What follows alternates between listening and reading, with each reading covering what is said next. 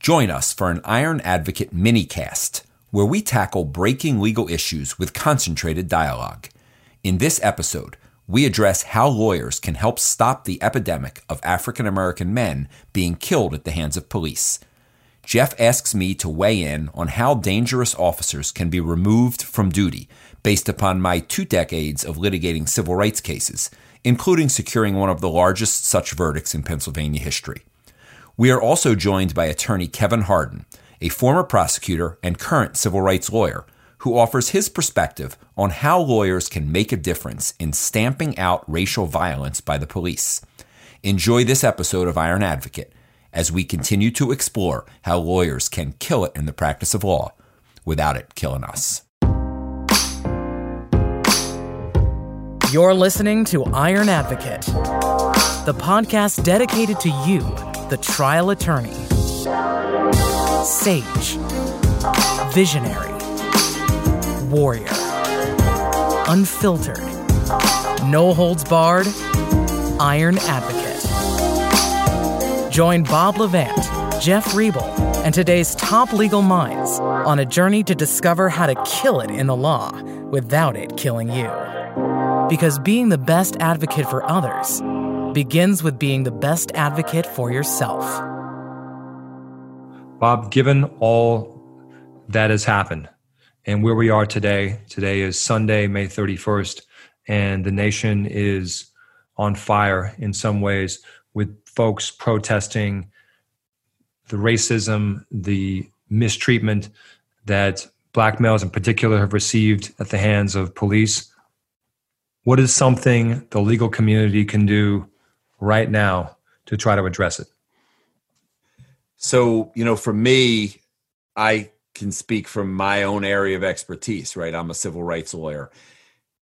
What the legal community can do is recognize that it's not a coincidence and it's not an outlier that the officer who murdered George Floyd um, had a disciplinary record that that would have had anybody in any other industry terminated, right? So having officers run around out there, um, you know, with disciplinary problems and the inability to discipline them, terminate them, is something that we as lawyers can uh, can work on. So time and time again, in cases where I have represented people who have uh, fallen hand, you know, fallen to uh, you know, abuse at the hands of police officers, um, so frequently the officers involved have significant disciplinary histories.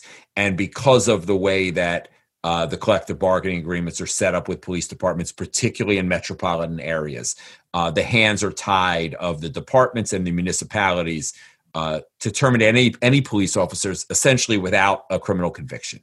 So if you ask me what we can do, we can examine that system and we could try to do something about it.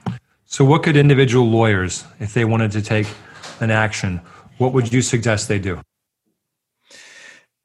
So, you know, get involved, right? So for me, I understand the back end where the violations have taken place, right? But I'm not an employment lawyer. I don't understand the ins and outs of the collective bargaining agreement, right? So if you're a lawyer that has that expertise, you're at a firm, lend that expertise, have conversations with legislators, with Uh, politicians in the executive branch, particularly the mayors, right? If you have expertise in legislation, right, can can we put in place legislation, as has started to happen in some places in the country, that takes away the ability to put the disciplinary process into a collective bargaining agreement, right? Essentially takes it from the control of the police unions, right?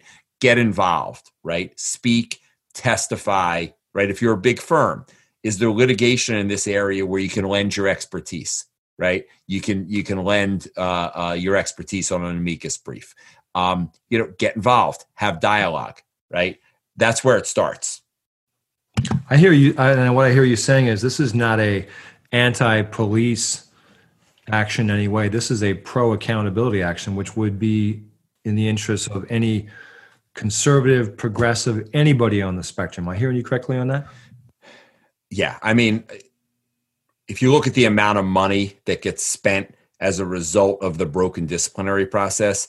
It is absolutely positively across this political spectrum in everybody's interest, um, period, full stop. And let me say that I believe that that most of the police departments would like to get control back of the disciplinary process. I, I believe that that most good officers in supervisory roles know where the problems are, and their hands are so frequently tied because of the collective bargaining agreements. They may not necessarily say that outright, but but they believe it. I tell you that from experience. And and lastly, I'll say, listen, I'm so thankful somebody's on the other end of the phone if, God forbid, I had to call nine one one tonight. This is not anti-law enforcement, right? We're all pro-law enforcement, right? But if ever there's been an industry that should be regulated in a way that that individuals with disciplinary problems can be either disciplined or terminated when necessary, it's it's the profession where people have a badge and a gun, right? I don't know of any other profession where you can't get fired for for not being fit for your job.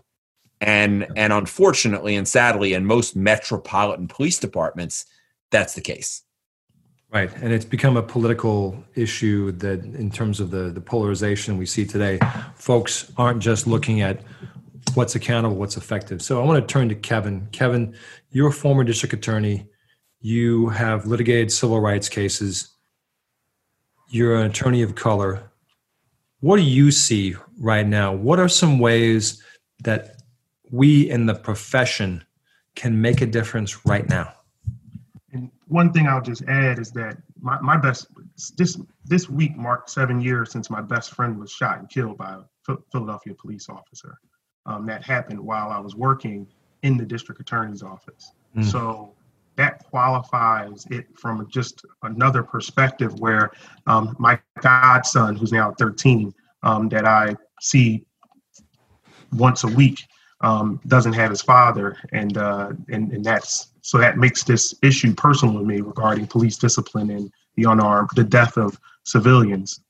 So first and foremost, the practice of litigating civil rights cases involving uh, police officers, uh, many law firms don't get involved in that ma- in those matters uh, unless there's a significant uh, return on the back end, because sometimes police officers are could be judgment proof or there's not a significant uh, financial payout. So lawyers immediately, if they if they uh, are thinking of cases that they could to, could take up, is they could start a project or form a collective of lawyers who take on cases that aren't big ticket cases. They won't result in a very large uh, a very large payout. Um, maybe even you may even end up with a with a with a a judgment, a worthless judgment due to uh, the officer having being judgment proof. But you'd be surprised how much of a d- deterrent it is when a police officer believes that you may put a judgment or a lien against his home for the type of misconduct that he does out on the street. So that's just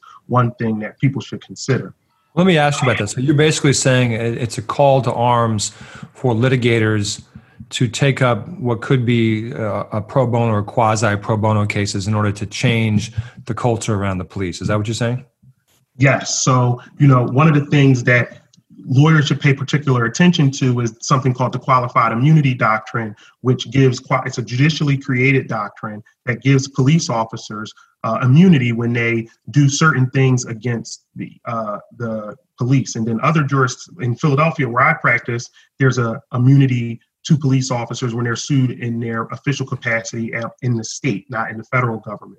But what that means is, is that if there are several procedural hurdles that'll prevent you from successfully suing a police officer, even when they're dead wrong. And then even after all of that, their employer may not be liable. It's almost like a uh, a catch twenty-two. If the, the more egregious the conduct the police officer performs, the less likely that his employer, who's the who's the person who is likely able to pay a judgment for the injuries, has to pay out.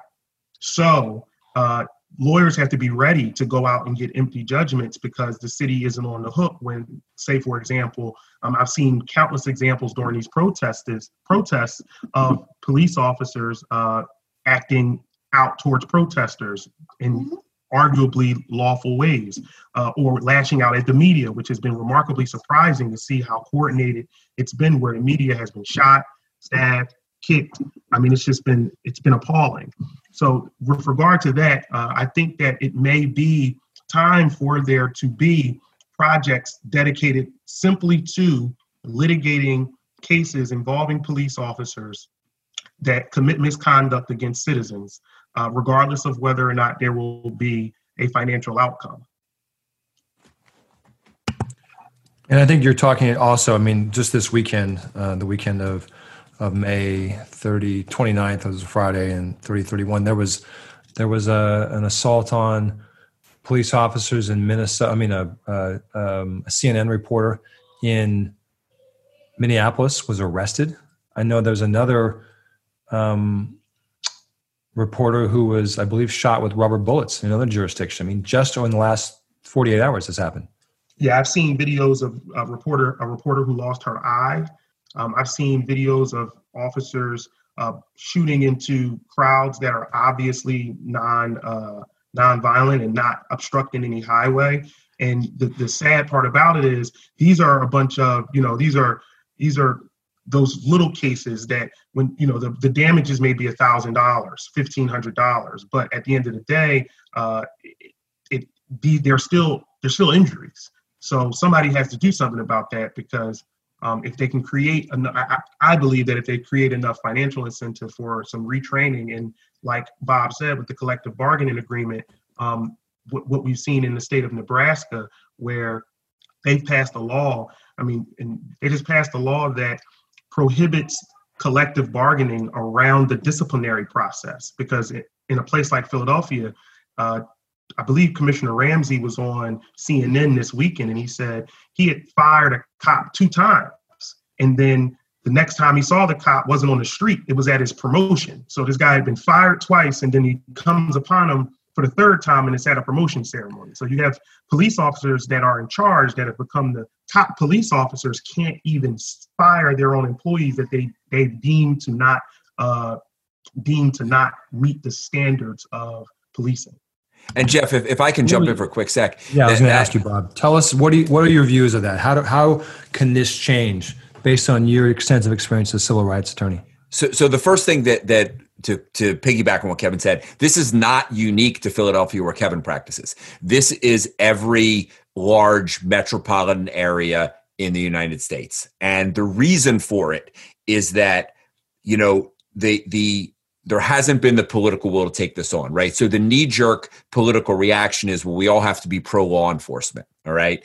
And so the mayors across America are, are afraid to push back on this. And again, the reality is that this is not anti-law enforcement, right? This is a profession that must be regulated and, and, and disciplined properly.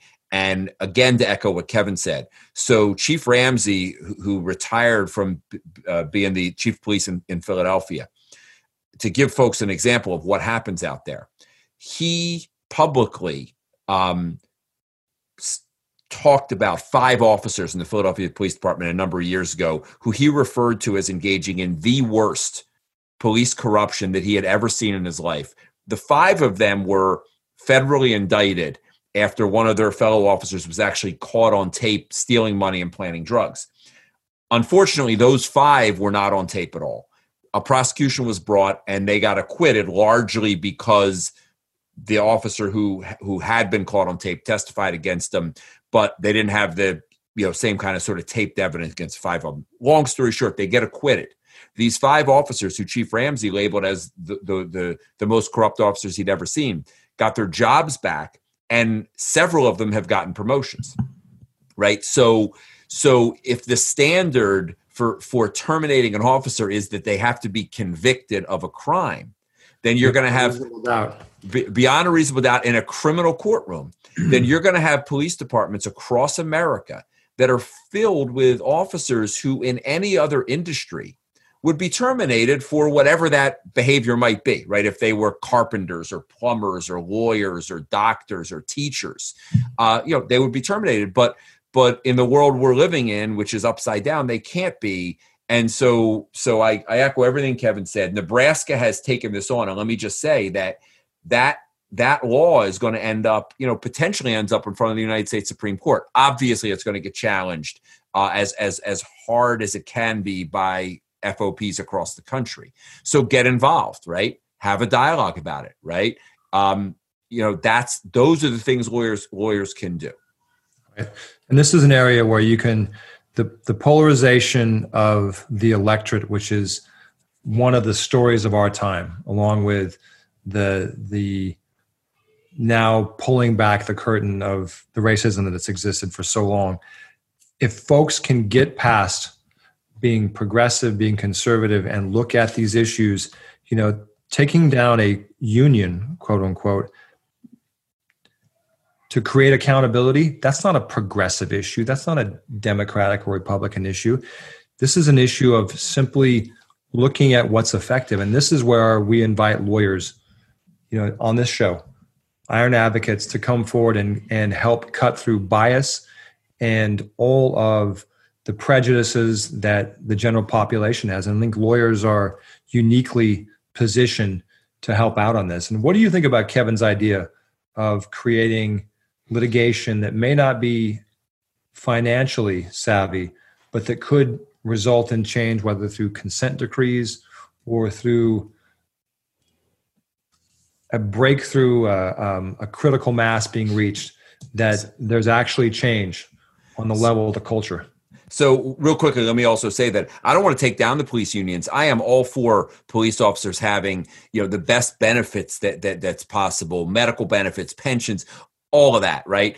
I I, I just don't want the disciplinary process hijacked, right? Yeah, so, I, I rephrase that. I meant the, so, the the the idea that police unions can, in a way, bargain so there's not accountability, right. Not about the things right. that unions do that are positive. I don't I don't mean that at all. I mean the, the piece of it where there is no accountability. That's the problem. Yeah, a- absolutely. And, and you know, to, to, to comment on what Kevin said, listen, that that's what the law is supposed to be all about. I, I, I Kevin said it better than I could, right? The, the more we shine the light, the better off we're going to be. And, And even if that, that light gets shined, as as Kevin said, in, in a case that may be not worth a lot or somebody could be judgment-proof, hey, listen, there's twelve or fourteen jurors in that courtroom that are hearing about that case, that are going back to their community and talking about it, right? So in every way, I, I agree wholeheartedly with uh, uh, with what Kevin said. And I would just say this, to to to to big law out there, listen, you have the resources, you have the power, um, you know, if every one of your lawyers took one case like Kevin's talking about, one case, right? Every lawyer you have, let them take, let them take one. So can't say it any better than that. Imagine, imagine some of the cases that would get brought, as Kevin said, for somebody who maybe, you know, got a, got a black eye or, you know, or, or got scarred up because the handcuffs were too tight, but it's not worth enough money for the small practitioner to take, right? Take it pro bono. Give, right. give give it to one of your associates. Let them run with it. Right. Maybe one of the uh, sixteen or eighteen people that complained about the officer that murdered George Floyd. Right. And maybe Amen. It wouldn't happen. Thanks, guys. Thank you for joining us.